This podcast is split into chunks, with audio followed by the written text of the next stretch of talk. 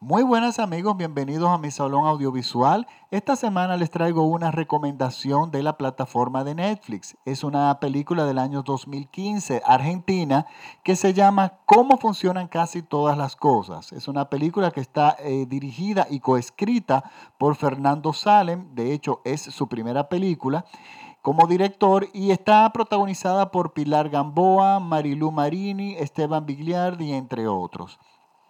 Miren, eh, no me canso de decir que el cine latinoamericano es el cine que tiene más probabilidades, el cine que tiene un surgimiento eh, muy positivo en términos generales. Por, y yo, se lo, yo responsabilizo eso a la llegada de las tecnologías digitales al cine ya en su forma, en, su construcción.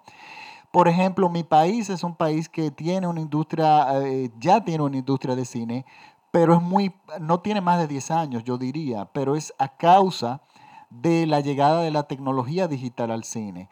Eso ha abaratado mucho la forma de hacer cine, lo que, lleva eh, lo que ha llevado que a países como mi país, República Dominicana, se puedan hacer películas, porque hacer películas en celuloide era muy costoso, mucho más costoso que, lo hubiese, que, cualquier otro país eh, le, hubiese, le hubiese salido. Y por lo tanto, esto evidentemente está pasando en muchos países de Latinoamérica y se está haciendo mucho más cine, eso es mi humilde opinión. Pero también estas películas nos están llegando, porque antes se hacía ese cine, existía, pero no, no podían lograr eh, unirse a, las, a, la, a la distribución masiva, sino, por ejemplo, estas películas a mi país no hubiese llegado. La que voy a comentar ahora, si no hubiese sido por las plataformas digitales, esto no hubiese llegado a las salas de cine. Muy difícilmente lo hubiésemos visto que no fuera un festival, pero en circuito comercial prácticamente imposible. Y bueno, gracias a Dios que la encontré aquí en Netflix. Y miren, les cuento, si me piden cómo definir esta película, yo diría yo la defino en una sola palabra y es sutil. Estamos frente a una película que a mí me gustó mucho por su sutileza, por su delicadeza, porque la película está en los detalles. Y esta película nos cuenta la historia de una joven que vive en un pueblo que está muriendo, totalmente desértico. Vive con su padre, que a pesar de ser un hombre muy joven, está muriendo y lo que pasa es que, porque uno inmediatamente ve esto y dice, pero Dios mío, ¿cómo hay gente que opta por vivir en lugares como esto? Resulta que estos lugares, este lugar desértico, surge a raíz de la construcción de una carretera.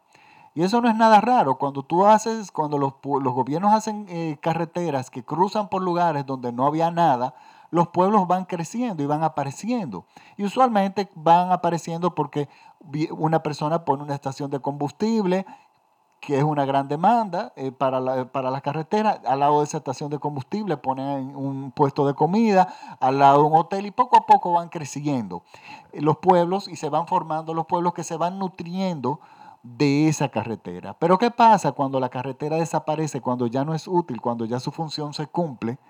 Resulta que dejan de pasar eh, automóviles, deja, deja, de pasar tráfico por esa carretera, que es lo que mantiene viva los, los pueblos, y los pueblos van muriendo. Y las personas quedan atrapadas como un charco de peces en sequía. Las personas, el lugar, el lugar va muriendo porque no tiene una forma de nutrirse, no, no tiene una forma de crecer y de, y de existir. Entonces, esta chica está atrapada en este pueblo.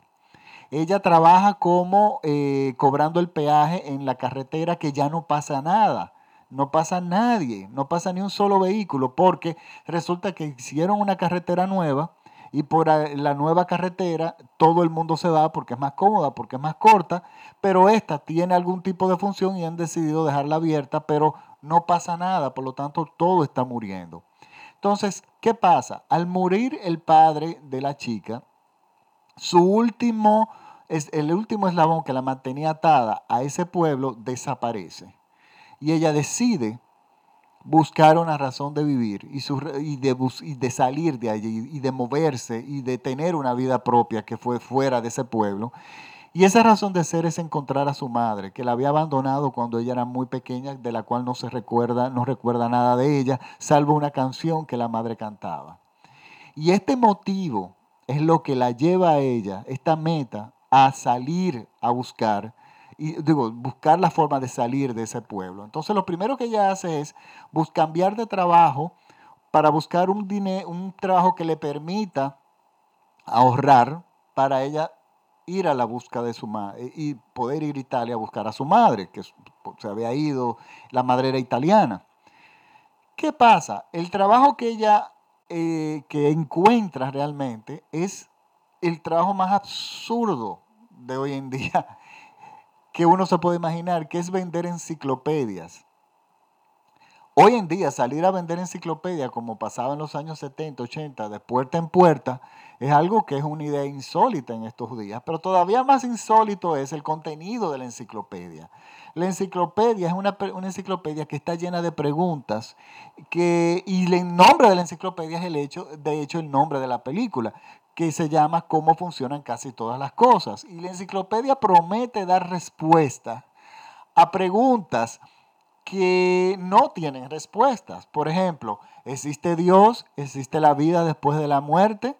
¿Existe el amor eterno? O sea, esas son respuestas que no hay forma de que te lo dé una enciclopedia. Y esta enciclopedia, que es enormemente grande, es un tomo gordísimo, muy bien eh, encuadernado, es lo que ella sale a vender junto con una compañera. La compañera que le asigna es una compañera que tiene mucho más experiencia que ella como vendedora, una vida, pero al mismo tiempo tiene una vida extremadamente estresante, tiene una vida prácticamente desesperada, tiene un hijo y es una, una tipa al borde de la prácticamente la desesperación. Y esa es la vendedora estrella de, de esa compañía.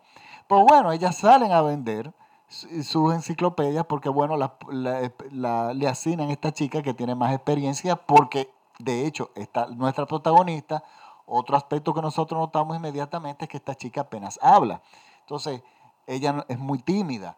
¿Cómo va a ser vendedora de enciclopedia? Lo que pasa es que la enciclopedia es una excusa que tanto ella como la compañera que le asignan tienen para buscar la forma de salir de ese lago que se seca, que es el pueblo.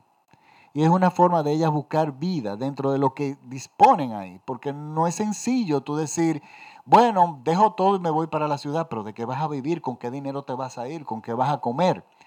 Y la enciclopedia, ya abrazada esa enciclopedia llena de preguntas que nunca van a tener respuesta, sale a buscar, la, eh, eh, sale a buscar eh, sale a buscar prácticamente a su madre, porque ella lo que sale a buscar con la venta de las enciclopedias es a su madre.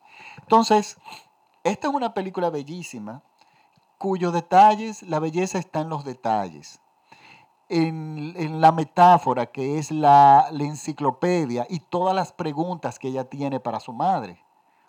Preguntas que ella no puede responder al igual que la enciclopedia, pero las respuestas se las puede dar la vida se la puede dar el encuentro con su madre. Al igual que todas las preguntas hechas, por esa, hechas en esa enciclopedia. En ningún momento, nada, salvo la vida y, tú, y, tus respuestas propias, son las que pueden dar respuesta a lo que la propia enciclopedia te, promete responder. O sea, la, es, la metáfora es bellísima.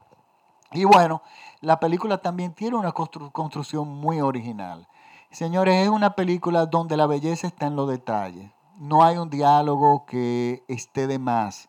Todo lo que se dice es porque se tiene que decir. No se busca ganar tiempo, no se busca salir del paso de una, en una secuencia. Todo tiene un sentido en la película, pero la belleza está en los detalles. Es una película que pasa y uno dice, pasa rápido y uno se pregunta, uff, pero se me fue toda la película en dos segundos. Bueno, los detalles es donde está la historia.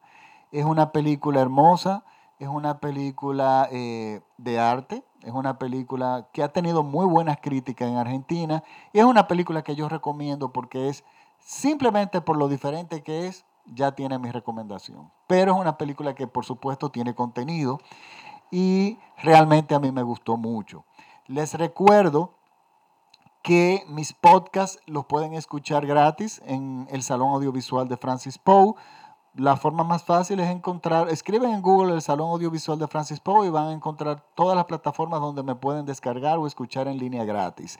Las principales son iTunes, la plataforma radial TuneIn, en SoundCloud, en iVoox, pero lo más fácil es conectar, eh, seguirme en Facebook como el Salón Audiovisual de Francis Poe y me pueden, donde yo cuelgo todos los links, todos los enlaces a mis eh, podcasts y también cuelgo música de películas, que es una de mis grandes pasiones y cortos y bueno, muchas cosas relacionadas con el cine.